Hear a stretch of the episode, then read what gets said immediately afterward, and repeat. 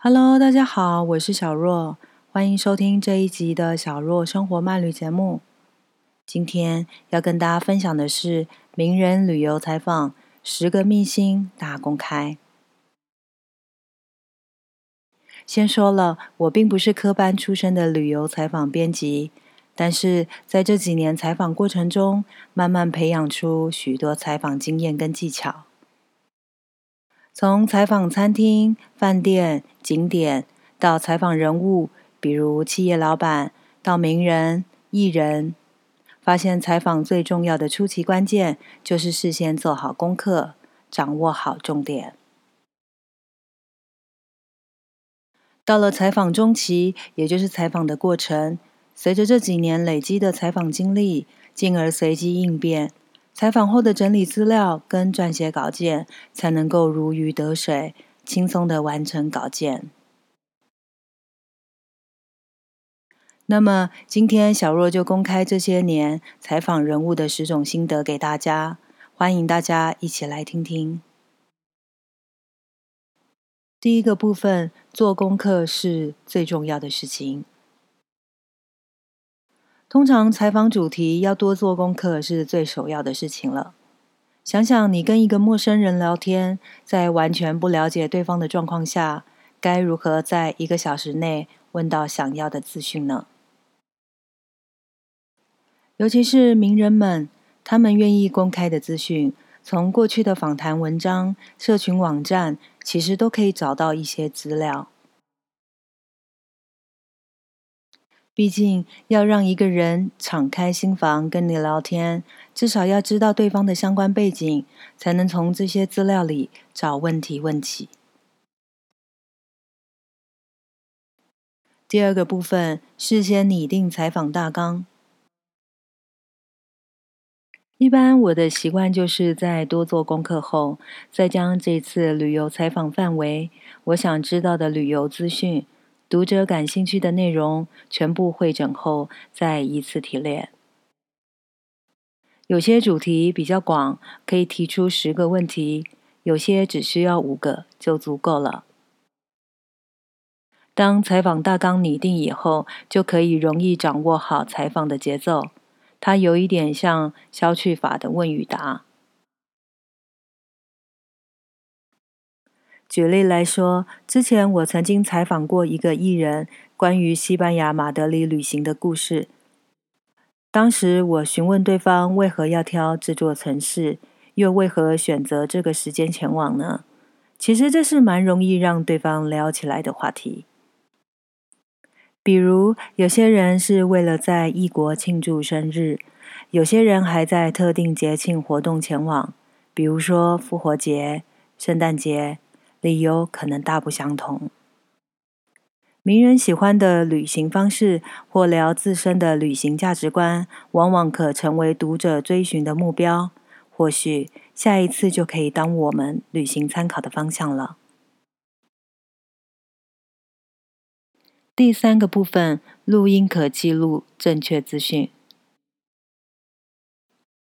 过去我每次采访时间大多半小时到一小时不等。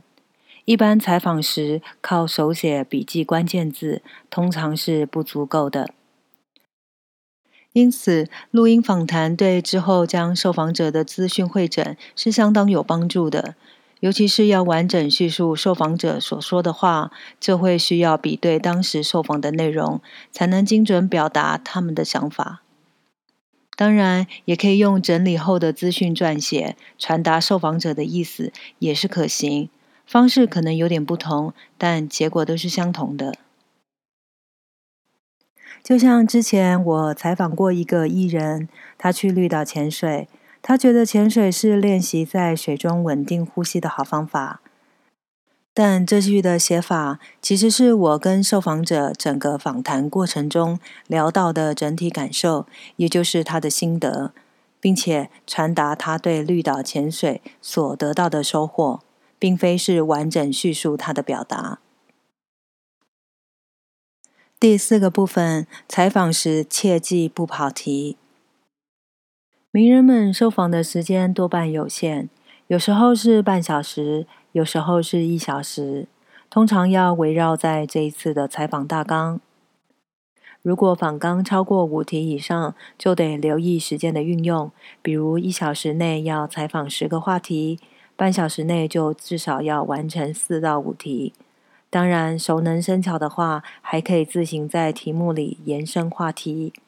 只要是相关的主题，都不算跑题。举例来说，第一题，请问你最喜欢去哪里旅行？答案是日本。那么，我们可以延伸第一题，问为何会想去日本旅行？是几月去的？觉得这里最好玩的地方又是哪里呢？这个时候，可能受访者的回答和你想象的根本就不一样，但是这也是采访最有趣的地方呢。第五个部分，从对方在意的事情聊起，就像我喜欢旅游一样。如果我今天是受访者，当记者采访我时提到自由行、欧洲旅行问题等，我就会想要侃侃而谈。将心比心的状况下，是想采访别人时，怎么样的话题会让对方想要开口，甚至想要与你真心多交流。而且，不是每个受访者都能够访谈自如。如果没有适当的提问，或许采访不到想要的内容。在做功课的时候，不妨想想如何找到对方在意的重点。尽可能从这里着手问起。第六个部分，累积知识，帮助应变。当旅游采访编辑，其实是一点都不简单的，并非依每次采访主题做足功课就可以了。平常要多研究相关领域是很重要的。如果采访某个名人在里斯本的旅行趣闻，但是我没去过的话。该如何让对方想聊下去呢？其实，在列访纲的时候，就可以一边拟定采访的分段架构，一边寻找关于里斯本的旅游特色。就好比说，里斯本是很多人爱去体验电车的欧洲城市，也是二零一八年最便宜的二十座欧洲城市之一。还有里斯本是二零二零年欧洲最佳绿色首都，这些都可以当做提问发想的来源。这些资讯不可能一次就阅读，因此需要在平常就多关心这些时事、旅游新知，在采访过程中才有可能帮助延伸提问，让受访者可以提供更多的资讯，丰富一篇旅游报道的深度跟广度。读者也可以从名人们的更多面相获得更多的旅游知识。第七个部分，时间拿捏至关重要。我曾经就遇过一个受访者，他在既定一个小时内完全是离题的，结果采访到最后，终于回到采访主题了，但是对方已经没有时间继续受访。这个时候，你会发现采访的时间拿捏。变得至关重要。大多时候，采访就像聊天，有时离题很正常，还可以当做包装融入在原主题里的延伸内容，增加话题的丰富度。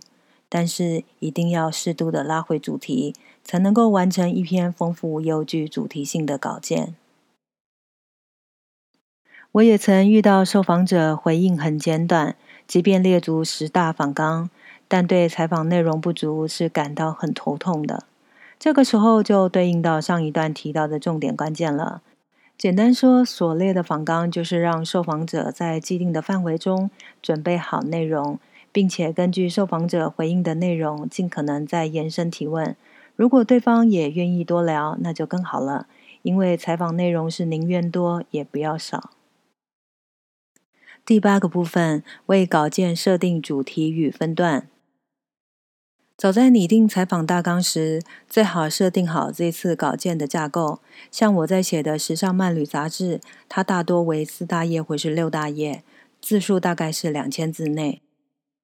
只是采访过后发现采访内容和访纲有落差的时候，建议就是以采访内容为主，采访大纲为辅，以此做设计稿件，这样的内容才能够跳脱知识的框架，更加生动了。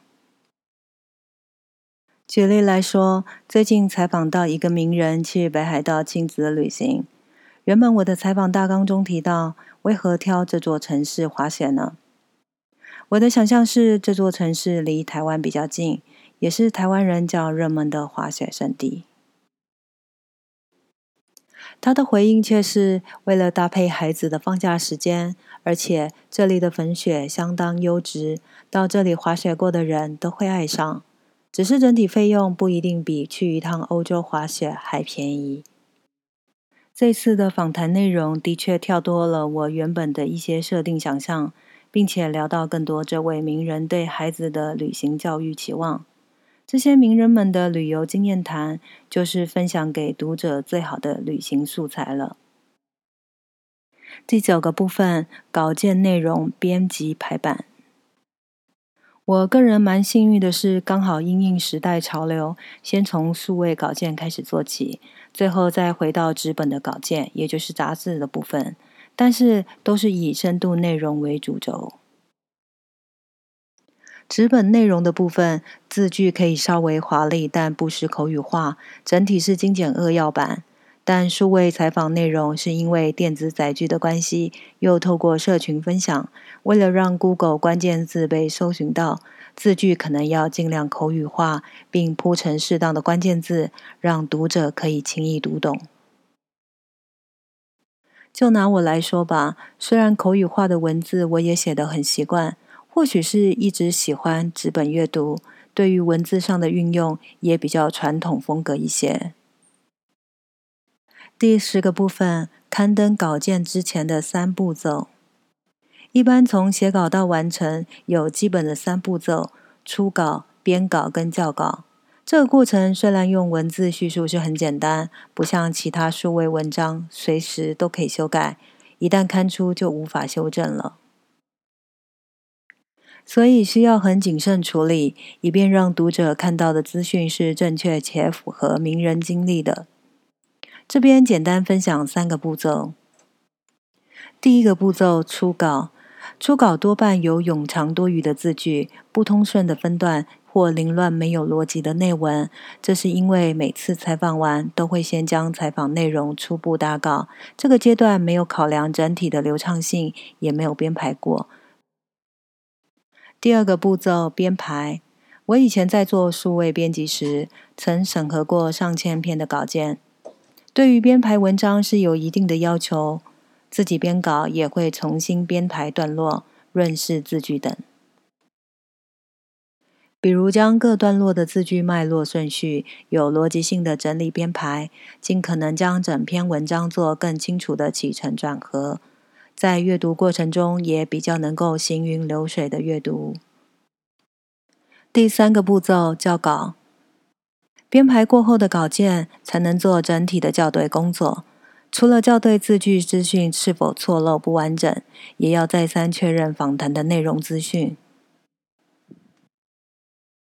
若自行校稿无误后，也要提供给受访者查看。最终校稿完成后就能够刊登了。好的，以上就是小若这些年采访人物的十种心得，不知道大家听了有没有感到有收获呢？每个人能获知的旅游资讯是有限的，那些与我们不一样旅游方式的名人们，或者是不同旅行领域的旅游达人们，经由访谈得知他们对旅游的观点，会带给我们不同的启发，也可以让读者透过文章游历世界。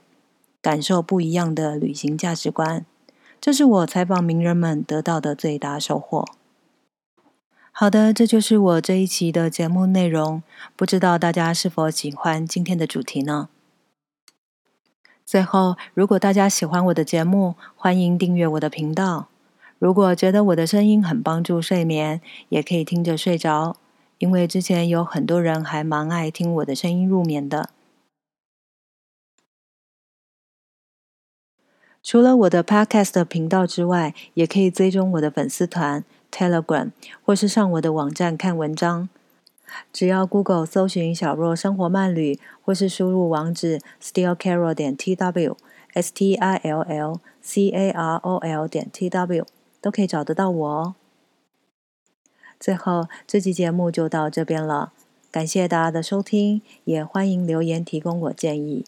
那么，我们就下次见喽，拜拜。